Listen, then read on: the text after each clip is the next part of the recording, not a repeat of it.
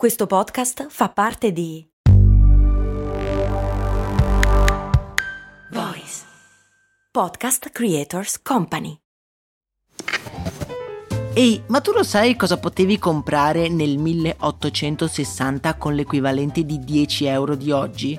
Beh, potevi comprare una casa e nel 1950 una piccola barca. Negli anni 70, sempre con 10 euro, potevi comprarti un vestito elegante. E oggi, con 10 euro, cosa puoi comprare? Un chilo di pane, un kebab? Effettivamente non un granché, ma puoi comunque investirli per il tuo futuro. Come? Beh, su Scalable, un'app che ti mette a disposizione gli strumenti essenziali per costruire una cultura del risparmio. Ti consente di investire in modo flessibile in azioni, ETF e fondi creando piani di accumulo automatici a partire da un solo euro. Quindi con 10 euro diciamo che siamo proprio alla grande. In più, con Scalable puoi iniziare il tuo percorso di investimento in piccoli passi, approfittando di una sezione dedicata all'apprendimento dei principi base degli investimenti. Amplia le tue conoscenze finanziarie e fai crescere i tuoi investimenti nel tempo. Scopri Scalable per i tuoi investimenti. Link in descrizione. Blackberry Parte 2. Una nuova speranza. Il pilota del Marine One ha le mani salde sulla cloche. Ormai sono anni che fa quel lavoro. Sperava che con il tempo l'agitazione si sarebbe affievolita, invece no. Ogni volta che prende quell'elicottero ha il presentimento che qualcosa di terribile possa accadere. Trasportare il presidente degli Stati Uniti una responsabilità troppo grande per lui. Fuori dal velivolo, una schiera di fotografi sta aspettando l'uscita del presidente. E alla fine eccolo, Barack Obama. Con il suo volto sorridente e il passo svelto si dirige verso l'elicottero. Il pilota, vedendolo avvicinare, fa un grande respiro profondo e accende i motori. Ok, sembra andare tutto liscio anche questa volta. È ora di decollare. Inclina leggermente la cloche verso l'alto e l'elicottero comincia a staccarsi da terra. Fermo! Dobbiamo far scendere il presidente! La voce gli risuona nella cuffia, preoccupata e sbrigativa. Ecco, lo sapeva, stava accadendo quello che aveva sempre temuto. Il presidente in difficoltà è con lui, tutti noi.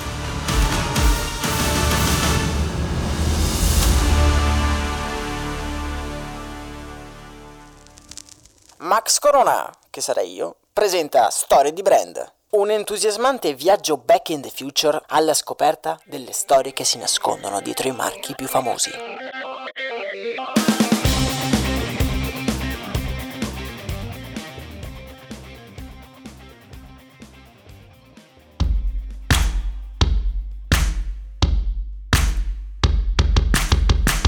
Bentornati amici ed amiche qui su Storie di Brand. Oggi andremo a concludere il nostro viaggio alla scoperta di uno degli oggetti più rappresentativi del primo decennio degli anni 2000, il BlackBerry. Un telefono che ha sognato di cambiare il mondo, ma che come vedremo non ha saputo fare i conti con il proprio destino. Vi ricordo che Storie di Brand ormai conta più di 100 episodi, quindi se vi piacciono questi argomenti iscrivetevi al canale podcast e suggeritemi altri brand di cui dovremmo narrare le gesta.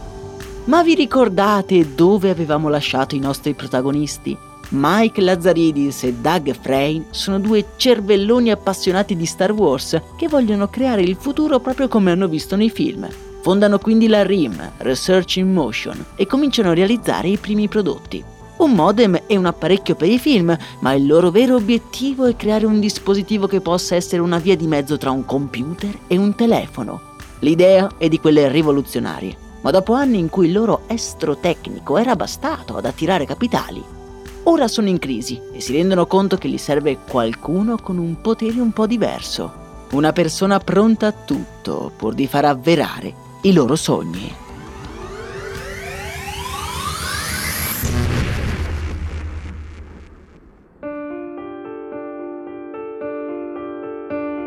Jim Balsely vive una vita vuota Ogni mattina si sveglia in un letto king size. Con lenzuola di seta si alza, si mette una vestaglia e si rifugia sotto la doccia. Gli piace far scorrere l'acqua fredda sulla nuca come a volersi togliere ogni pensiero. apre l'armadio e una schiera di completi tutti uguali lo accolgono. Chiude la cravatta strettissima e solo allora, per la prima volta nella giornata, si guarda allo specchio. Ha poco più di 30 anni, è allenato, pieno di energia, ma nonostante questo sembra più vecchio. Forse è per i capelli che hanno cominciato ad abbandonarlo ormai da anni, o forse è il suo sguardo, duro, che non ammette repliche. Guarda il suo riflesso senza riconoscersi, si schiaffeggia le guance energicamente, occhiali da sole 24 ore. Ok, è pronto a prendere il suo posto nella società. Il mondo effettivamente ha bisogno di qualcuno da odiare e Jim Basilin ha preso quel ruolo. Per tutti, ormai, è lui, il bastardo.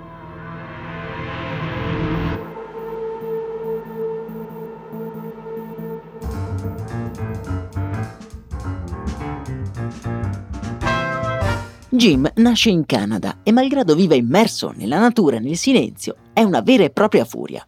Vuole mettersi in gioco fin da giovanissimo, quando incanala la sua energia nello sport nazionale, l'hockey su ghiaccio.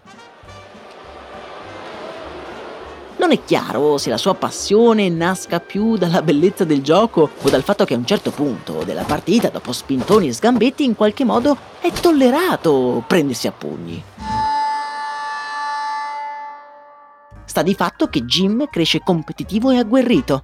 A soli sei anni riesce a intortare tutto il vicinato vendendo porta a porta delle cartoline di Natale. Prima di laurearsi avrà già sperimentato diversi modi per guadagnarsi da vivere.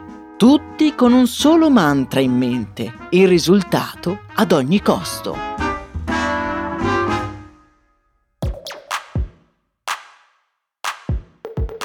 appena laureato, entra in un'azienda e scala le gerarchie stando a suo dire solo perché sa usare un programma che sembra magia nera per la contabilità di una vecchia azienda arrugginita.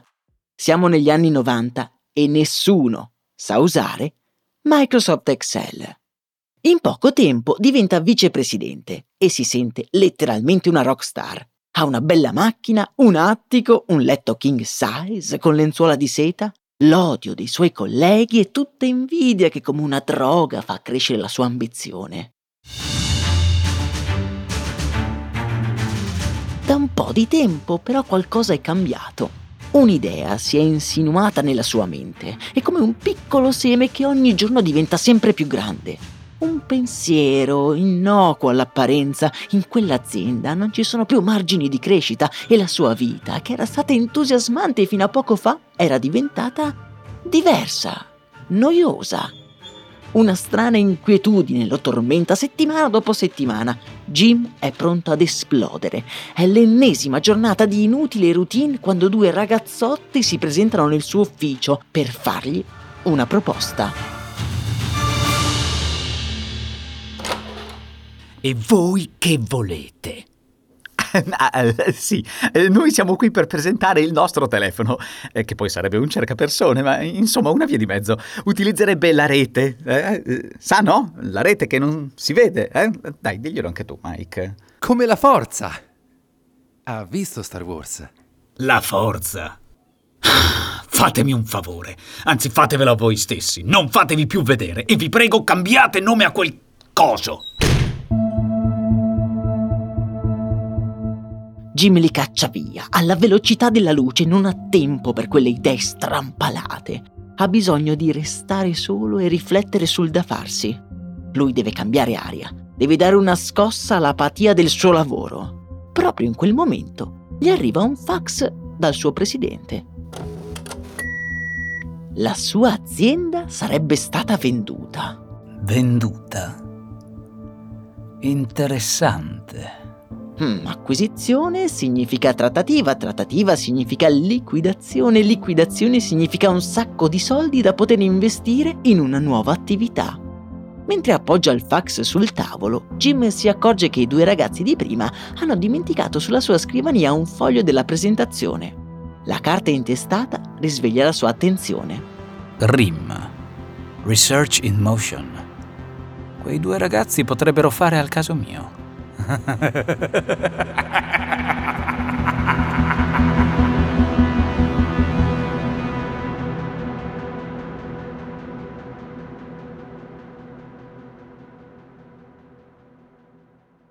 Avete capito chi sono quei due ragazzi, non è vero? Mike e Doug. Li avevamo lasciati nel loro ufficio, sconsolati e demotivati. Devono trovare un modo per spiegare ai loro dipendenti che ancora una volta hanno fatto un buco nell'acqua con gli investitori. Si guardano negli occhi, occhi gentili e sognatori, occhi in cui manca una cosa fondamentale, il lampo del segugio. Per convincere gli investitori gli serve qualcun altro. Uno come Jim Belsin. Mike, hai visto quando ci ha cacciati via? La forza scorreva potente in lui. Eh, sì, però quel tipo è votato al lato oscuro. Mike risponde al telefono. Pronto? Ah, Subito copre la cornetta con la mano. oddio, è il bastardo. Ma chi, quello di oggi? Sì, è lui. Beh, parlagli, no? Dall'altra parte della cornetta, l'oscura aurea di Jim arriva piena e inquietante come quella di Dark Fener. La vostra proposta di oggi è ancora valida?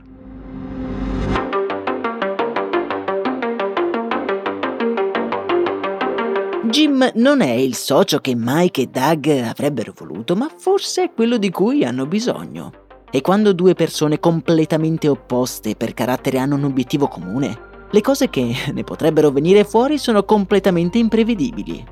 Può essere sia uno sfolgorante successo, ma anche una caduta veloce nell'oblio.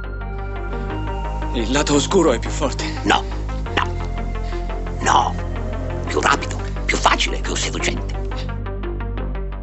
I due nerd programmatori cedono alle lusinghe del lato oscuro e concedono il 50% della research in motion a Jim Basil, dandogli anche la nomina di co-CEO insieme a Mike. In cambio Jim versa 125 mila dollari nelle casse dell'azienda.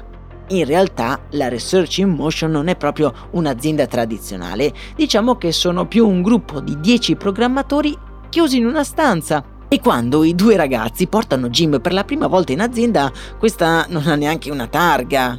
Per farvi capire, è rimasta quella del vecchio negozio una panetteria.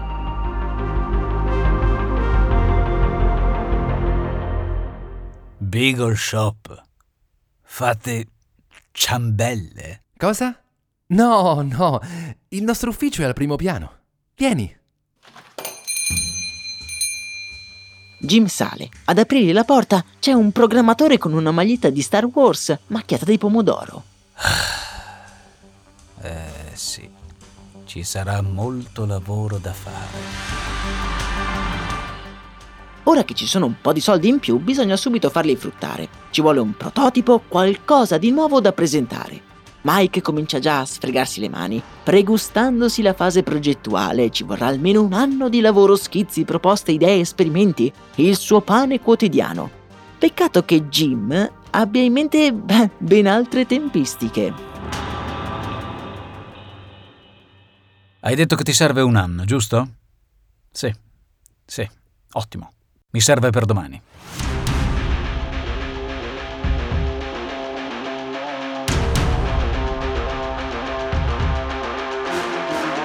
Il sole è ormai sceso e gli uffici della RIM sono vuoti. L'ultimo dipendente è ormai andato a casa da ore. Ma nel buio un uomo entra tutto trafelato carico di borse. È Mike, che svelto sgombera un tavolo per fare spazio. Sembra avere la fretta di un animale braccato. Scaraventa sul ripiano le borse e comincia a svuotarle. Un registratore di cassa, una radio, due calcolatrici, un Game Boy. Ha svaligiato il negozio di elettronica più vicino. Ha bisogno di ogni brandello di tecnologia che possa ispirarlo. Deve fonderli, creare un Frankenstein che possa avere la parvenza di un telefono da cui poter mandare anche delle mail. Un prototipo in una notte. Letteralmente. Una missione impossibile. Sente che il destino della galassia è tra le sue dita. È esausto, ma un'energia che non pensava di avere scorre nelle sue vene. Una forza invisibile che muove le sue dita. Il Game Boy potrebbe andare bene per lo schermo. Ehm, invece, da quest'altro, potrei prendere il processore, la tastiera. Mike e Doug lavorano incessantemente per tutta la notte. Il giorno dopo il prototipo è pronto. È grande come una piccola calcolatrice, ha tanti tasti quanti sono quelli della tastiera di un computer e Jim appena vede quel piccolo accrocchio non ha dubbi. È terribile! Fa schifo! È abbastanza. Vieni, ora dobbiamo venderlo.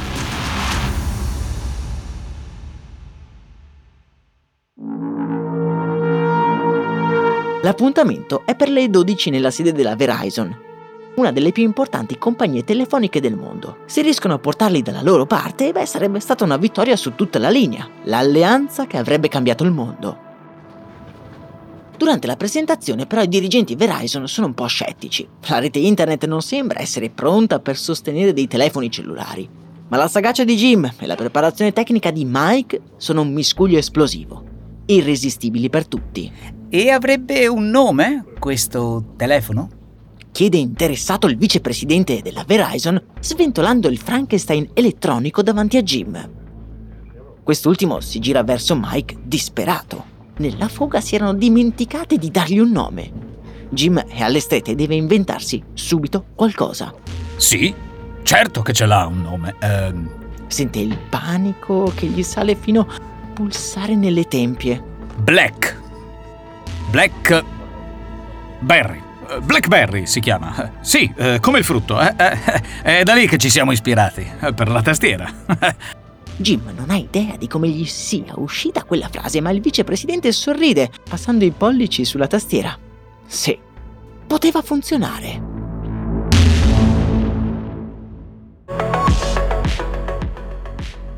Praticamente il primo BlackBerry è un incrocio tra un cercapersone e un telefono con il quale si possono mandare anche le mail. E tutto è reso possibile dalla mini tastiera QWERTY. Con gli investimenti della Verizon la crescita della RIM è vertiginosa. I dipendenti passano da 10 a 1000 in pochi mesi. L'ufficio sgangherato diventa un palazzo specchiato nel centro di Waterloo, Ontario, Canada. Nel 1996 la RIM introduce anche l'Interactive Pager 900, un cercapersone bidirezionale in grado di inviare fax e email. L'anno successivo RIM diventa una società quotata in borsa e raccoglie 105 milioni di dollari dagli investitori. È un'astronave puntata verso lo spazio. Ma è quando l'azienda lancia nel 1999 il primo Palmare, quello che tutti noi chiamiamo come smartphone, quello che darà il nome all'azienda stessa, il BlackBerry, che inizia davvero il viaggio nell'iperspazio. Jim dà libero sfogo a tutta la sua sfacciata vena imprenditoriale per promuovere la sua società. Si mette a distribuire il dispositivo, il BlackBerry, gratuitamente in tutte le conferenze di settore tecnologiche rivolgendosi ai cosiddetti early adopters, i primi che potrebbero averne maggiore bisogno. Lo mette nelle mani dei banchieri di Wall Street e dei politici statunitensi e addirittura istruisce i suoi venditori di esagerare e devono essere in ogni club, in ogni circolo e devono essere assolutamente rumorosi. Mai visto un Pazzesco. telefono così? Mai visto un Cioè telefono io sono così? qui al club e- ed è come se fossi in ufficio.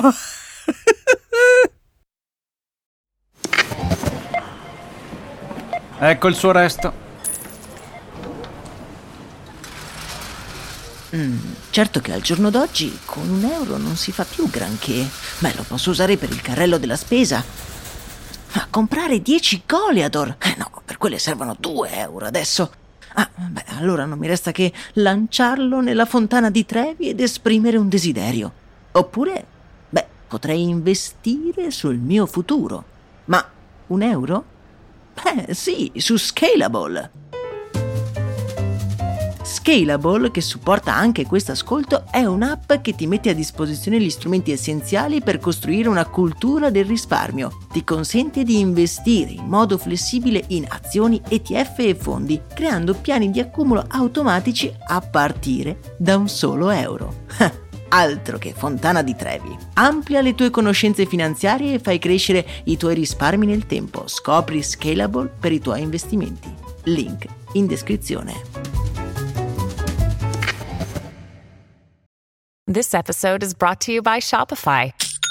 Forget the frustration of picking commerce platforms when you switch your business to Shopify, the global commerce platform that supercharges your selling wherever you sell. With Shopify, you'll harness the same intuitive features, trusted apps, and powerful analytics used by the world's leading brands. Sign up today for your $1 per month trial period at shopify.com slash tech, all lowercase. That's shopify.com slash tech.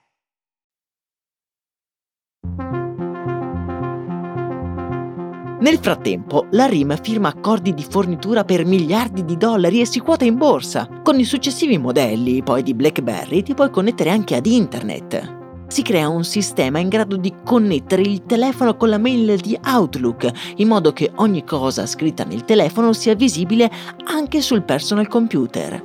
Jim è responsabile della strategia, dello sviluppo del business e della finanza. Mike continua quindi ad occuparsi del lato tecnologico, aiutato dal suo fedele amico Doug. Il senso degli affari di Bersil si integra così all'esperienza tecnica di Mike Lazzaridis e grazie a loro la RIM si espande, i dipendenti diventano 28.000 e i miliardi di dollari scorrono nelle tasche dei nostri protagonisti. Nel frattempo continuano ad arrivare novità su novità. Ora tra i telefoni BlackBerry ci si potrà anche inviare dei messaggi gratis, una sorta di WhatsApp prima che WhatsApp possa esistere e così l'azienda incentiva tutti ad avere un BlackBerry. Ricordiamo che in quegli anni gli sms costavano e neanche poco. I BlackBerry finiscono nelle tasche di decine di milioni di persone e anche il presidente degli Stati Uniti, Obama, si affida alla tecnologia canadese. Lui non si separa mai dal suo BlackBerry.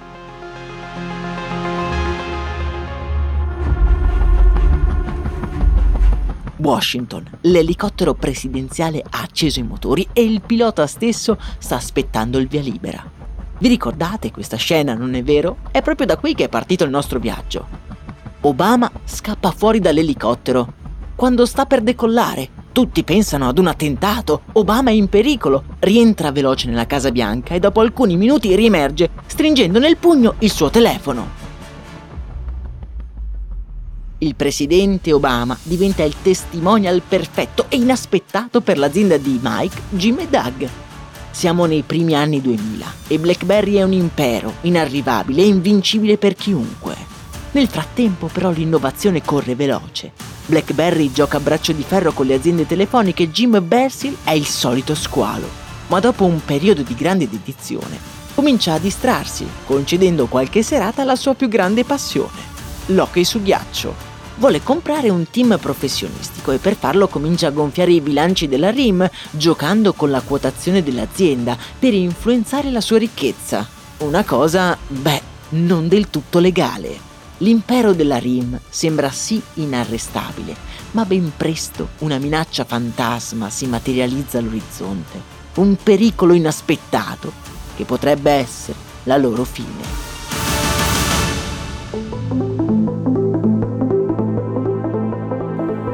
BlackBerry ha sempre visto i suoi competitor in altre aziende della telefonia, Nokia, Ericsson, Palm, non aziende che fanno computer né tantomeno motori di ricerca. Un pomeriggio, però da BlackBerry tutti smettono di lavorare e si riuniscono nella sala dove un tempo Doug organizzava i cineforum.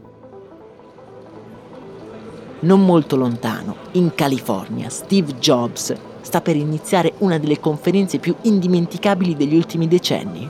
Tra i presenti c'è una certa trepidazione. Dietro le quinte Steve Jobs cammina lentamente, massaggiandosi il mento. Nella sua tasca c'è il nuovo prodotto di Apple, un prodotto che non sarebbe di certo passato inosservato. Ok, è il momento, si va in scena. This is a day Lo sguardo del capo della Apple passa in rassegna tutti i presenti per poi fermarsi dritto verso la telecamera come a rivolgersi a qualcuno in particolare. This is one device and we are calling it iPhone. In Canada, Mike Lazzaridis, nella sala cineforum della BlackBerry, è immobile, sguardo fisso e bocca leggermente aperta, paralizzato un pensiero fisso in testa. Quel telefono. è tutto sbagliato.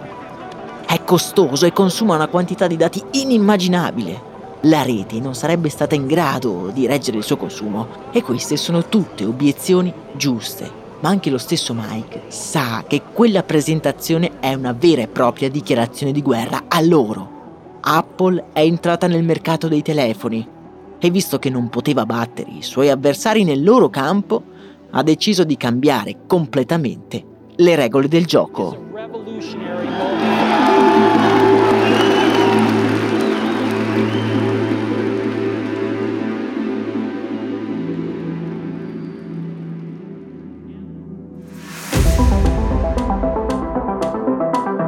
È il 2007 e scoppia l'iPhone mania. Tutti ne vogliono uno e il BlackBerry rischia di diventare il telefono che tutti avevano prima di avere un iPhone. I dubbi di Mike sono legittimi. iPhone non è costruito per funzionare, ma Apple ha un asso nella manica e si tratta della partnership con l'azienda telefonica ATT, che offre un servizio in abbonamento compreso nel telefono. La ATT si impegna di garantire che il consumo di dati sia sostenibile per iPhone un investimento incredibile per lanciare un singolo prodotto, ma se ci pensiamo ha molto senso. Prima dell'arrivo di iPhone, e forse qualcuno se lo ricorda, il consumo di internet andava a minuti. Compravi tot minuti e quelli erano compresi nel tuo abbonamento. Ma ben presto le compagnie telefoniche si accorsero che c'era un modo molto più vantaggioso per vendere internet, ovvero il consumo di dati. E questo perché? Beh, perché in un minuto ci sono solo 60 secondi, stop. Non puoi far andare il tempo più veloce, ma con i dati, beh, puoi rendere tutto più pesante. Così se prima in un minuto scaricavi, non lo so, un gigabyte, ora ne puoi scaricare 10. E se beh, i clienti pagano a dati, il guadagno è esponenziale. Lo so, forse è un po' complesso, ma nel profilo Instagram di Storie di Brand trovate una semplificazione che ci aiuta a capire un po' meglio questo passaggio fondamentale. Link in descrizione.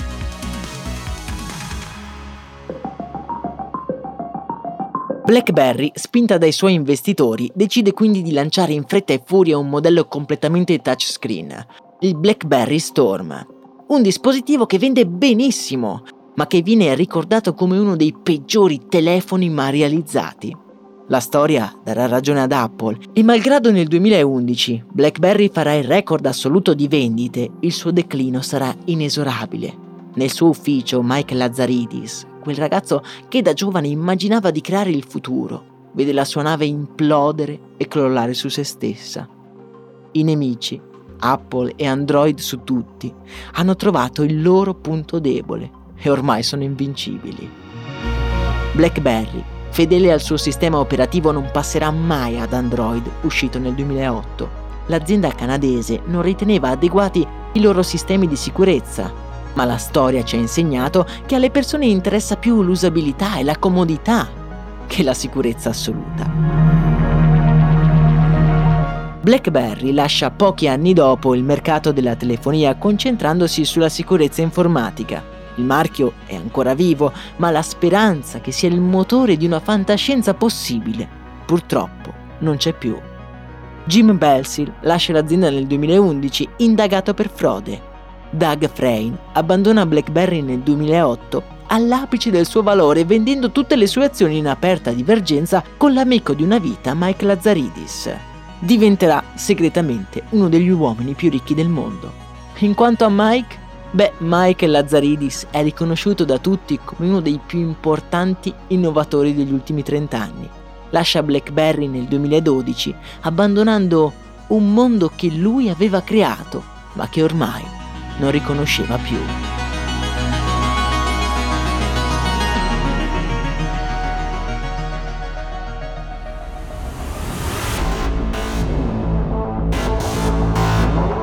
E la storia di BlackBerry ci porta quindi al presente, un presente in cui la tecnologia si sta muovendo veloce verso mondi sconosciuti. Vi ricordo che se volete un parere un po' così diverso e inaspettato su questi temi, ne parliamo ogni giorno nel podcast di approfondimento Brandy che trovate in descrizione. Io vi ringrazio di aver viaggiato con me in questa grande avventura E se vi va, lasciatemi anche un commento su Spotify o su Telegram dicendomi la vostra. Qual è stato secondo voi il vero sbaglio che ha fatto fallire BlackBerry?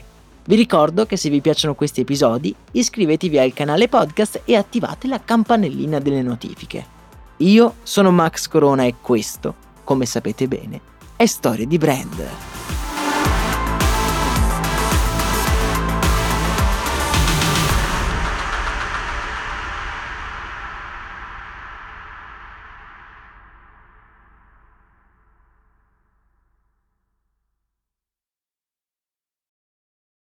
E adesso un bel caffè finito.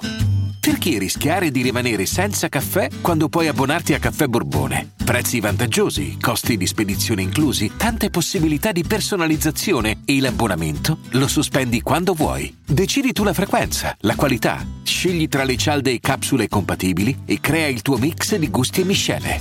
Mai più senza caffè con l'abbonamento Caffè Borbone. Tutte le info su caffèborbone.com.